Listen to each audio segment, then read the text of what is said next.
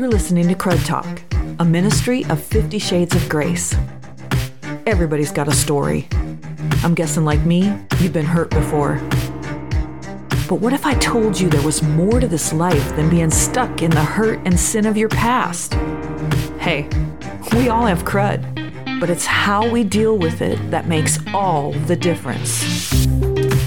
Today's episode is brought to you by the Key to Freedom Conference. We thank you for your generous gift, which allows us to share hope and continue to help people deal with the crud in their lives. Dealing with crud is a big deal. So thanks for helping us do that.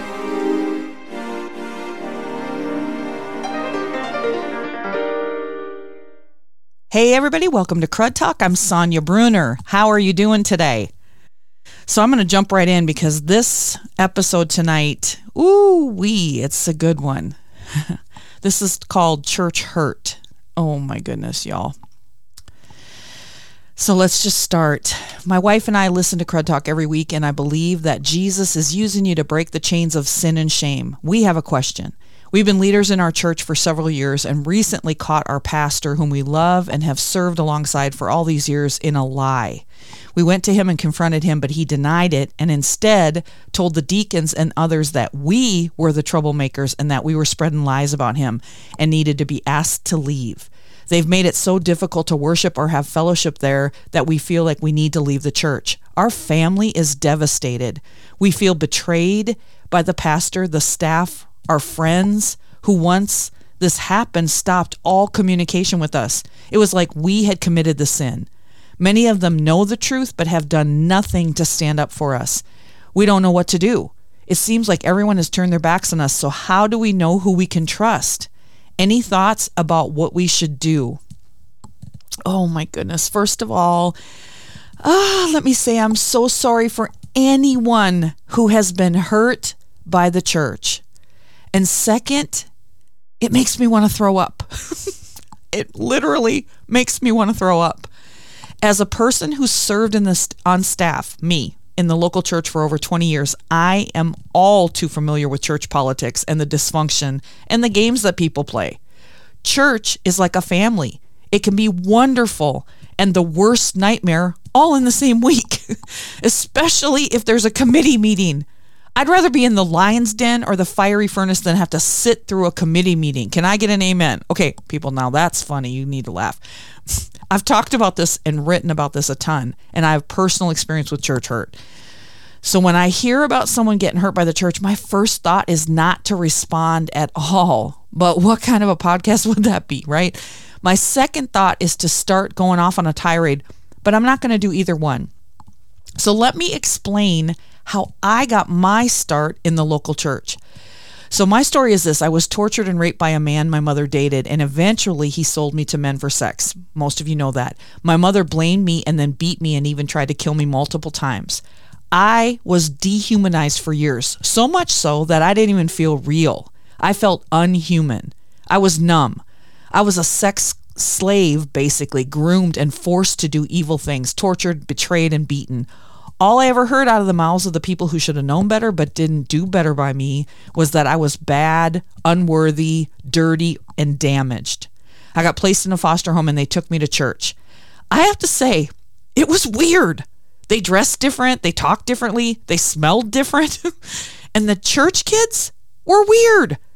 I had never been around any Christians. It was all weird and new. Mr. Jean was the first man I met who was the greeter at the door that first day I walked into the church. He handed me a visitor ribbon and a butterscotch candy. But what I remember the most was his eyes never dipped lower than my eyes the entire time he talked to me.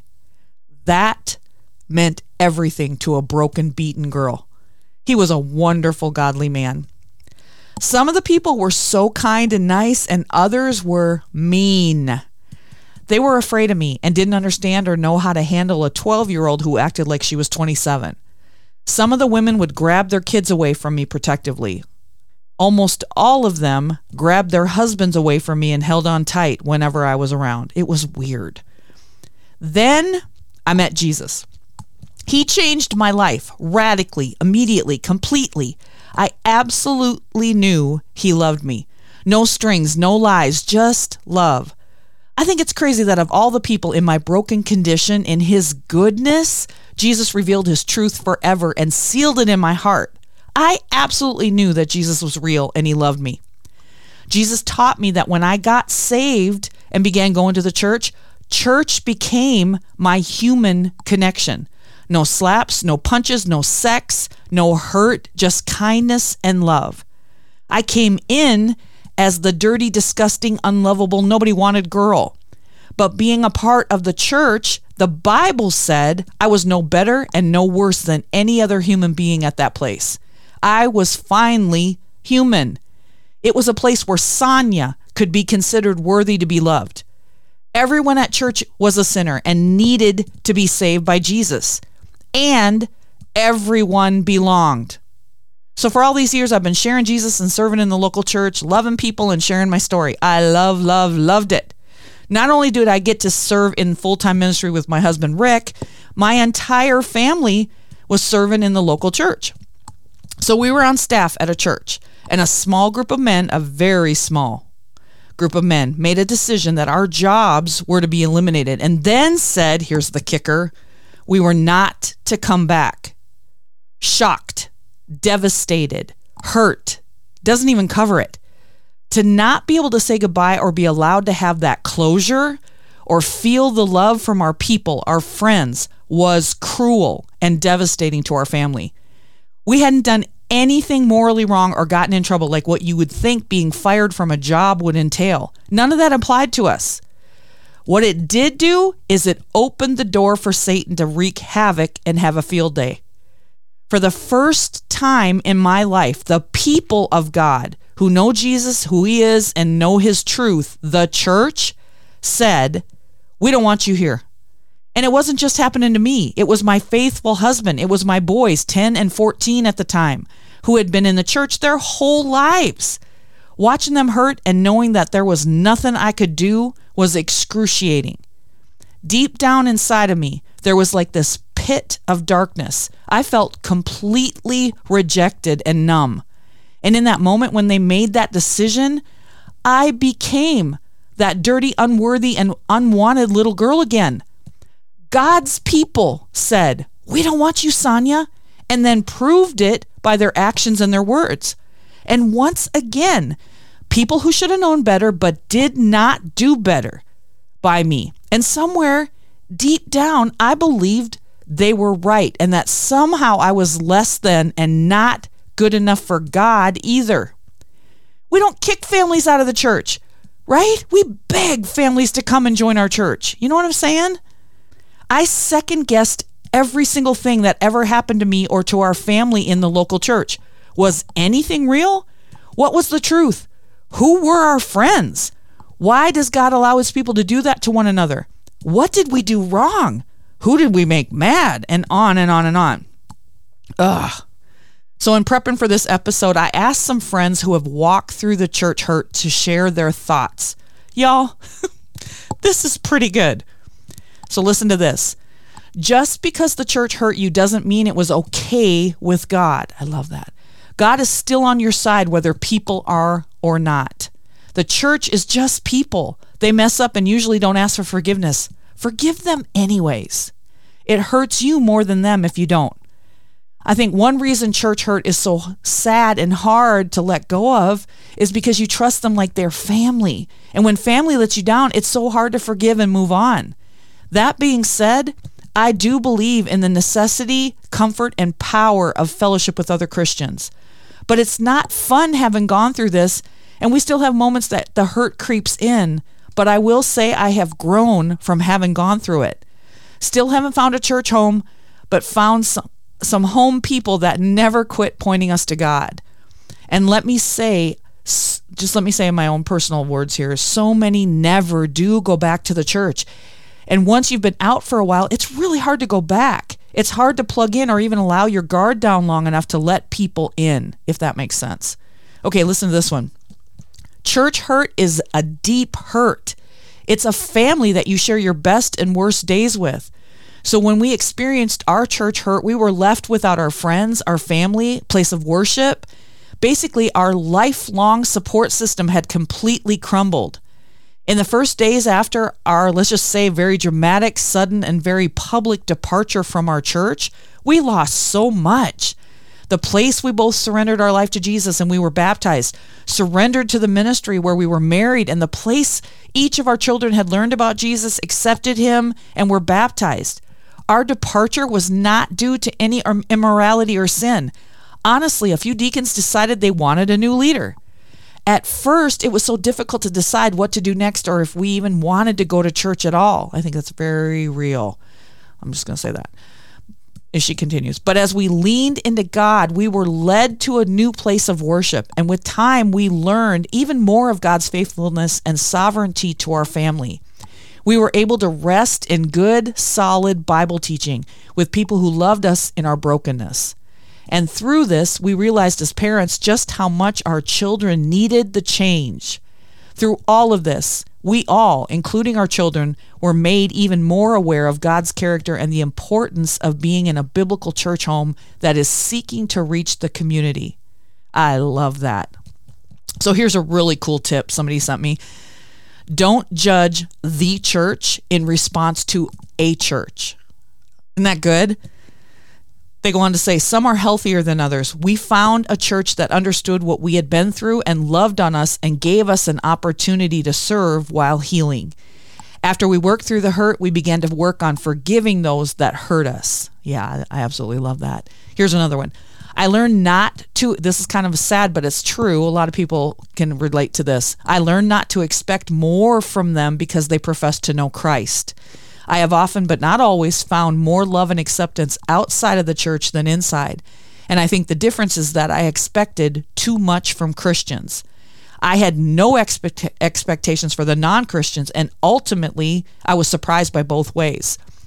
People are all just people, and they all have their own hurts and their prejudices. Even those who are believers have hurt in their past, and ultimately, that influences every decision they make.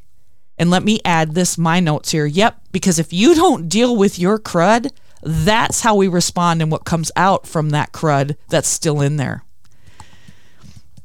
And this next one, this this happens a lot to people who God gives them a direction, they act on that direction, and then everyone bails on them. So listen to what they say. The most hurtful thing we experienced in leaving the established church is the partnership in ministry that we thought would always be there is not necessarily. When church people judge your different kind of ministry and don't support it like you thought they would, it makes you feel like, well, it's no wonder why the world thinks that they what they do about Christianity. We've really had to take a hard look at what we feel Jesus has called us to and realize that we are not only doing the kind of ministry he wants us to, but quite possibly the kind of ministry he would do. Many of our old church friends don't see it that way because it's not the way they do it. It's not only hurtful, but so frustrating because we spent 14 years teaching them about Jesus. My advice to anyone who has been hurt by the church, pe- church people is separate them from Jesus. I love that. Be honest with yourself about who hurt you, and every time you'll see it was imperfect people who have probably been hurt themselves. Jesus doesn't hurt us. He calls us to a better life and shows us how to get there.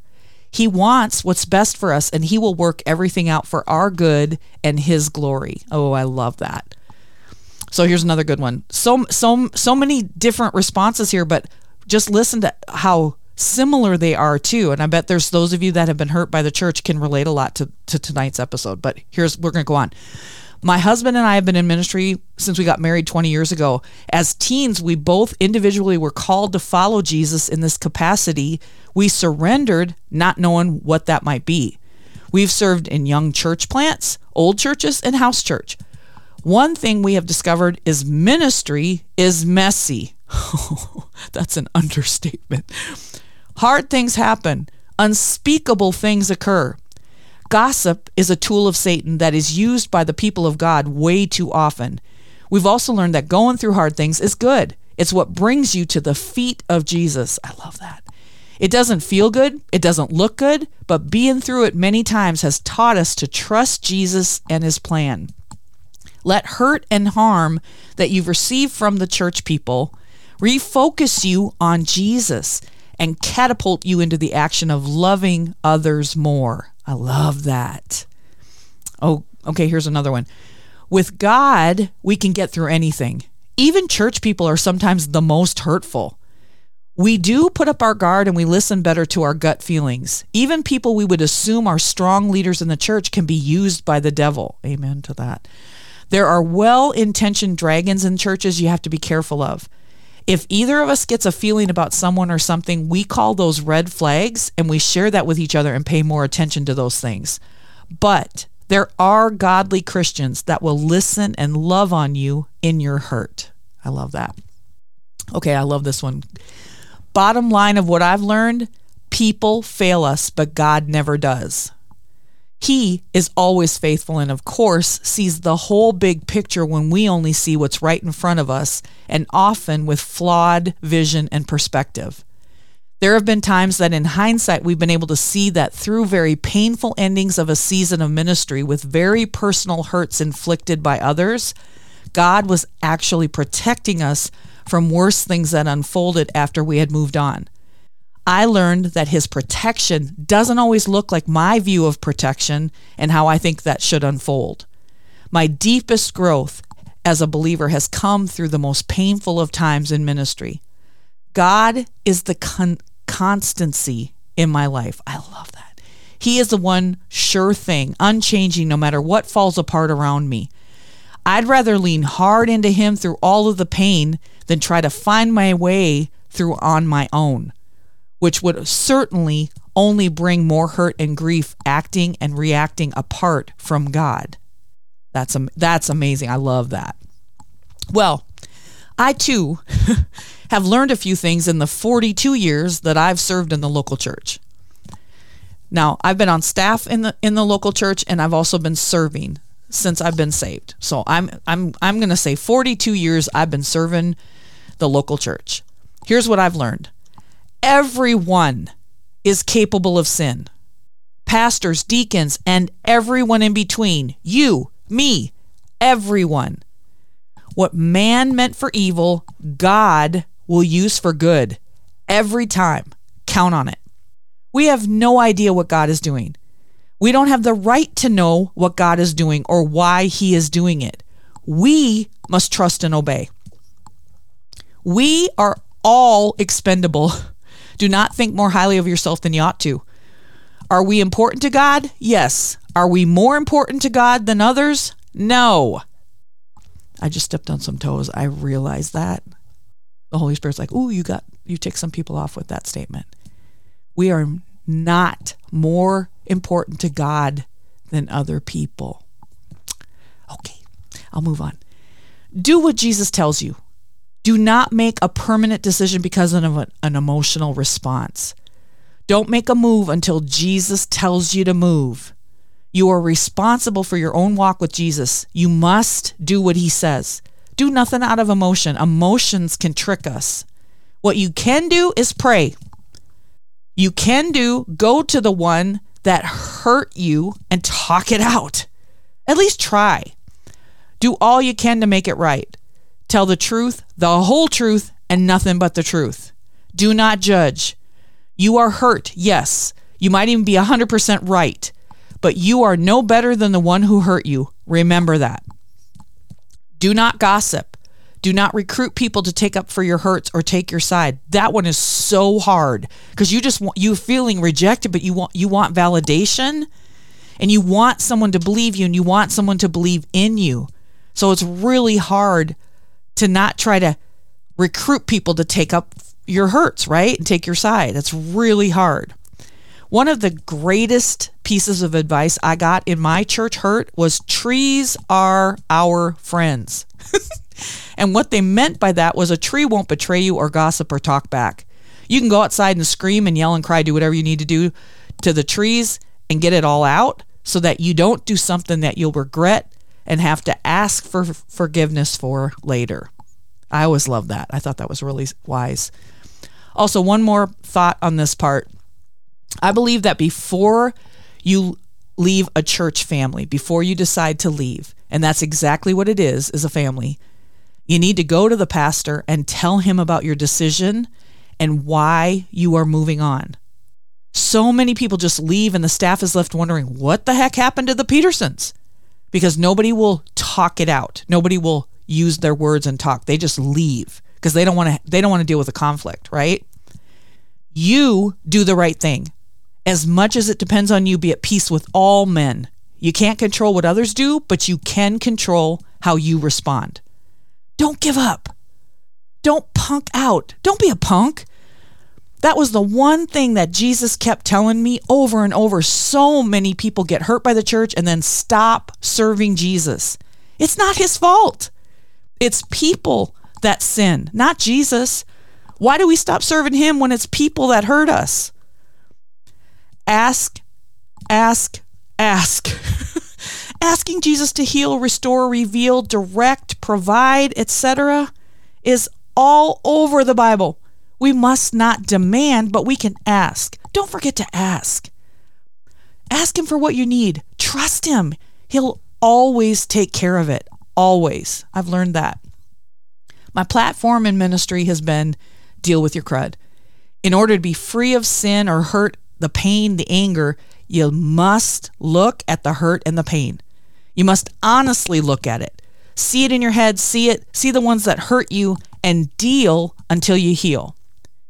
And when you're ready, you must forgive. And I've learned that true forgiveness means you release those that hurt you from the debt that you think they owe you. No one gets to tell you how long that will take or what that process will look like for you. Dealing with your crud is hard, it's brutal, but it's the only way to truly live. Jesus Christ is truth.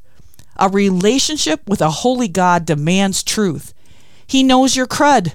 You can't hide your crud from God. Just because you forgive does not mean that what they did to you is okay. Somebody needs to hear that. Just because you forgive the ones that hurt you does not mean what they did is okay. Don't forget that. But holding on to it causes more damage than the original hurt that they did to you. And one final thought Jesus loves the church. The church is the body of believers in Christ. We are not to forsake assembling. And if you have been hurt, ask Jesus to change your heart and open it to a new house of worship. They need you, but you need them. Quit trying to believe the lie that you don't need them. Stop choosing to believe the lie. Following Jesus is not for chumps. It's hard. It's also the greatest decision you'll ever make. He had pain too, but he chose to love and forgive. We need to follow his example. Let's ask him to help us do that, right? For more information, you can go to sonyabrunner.com. Please share this podcast with your friends. I'd love to hear your thoughts on this episode. I'm Sonya Brunner. This is Crud Talk. See you next time.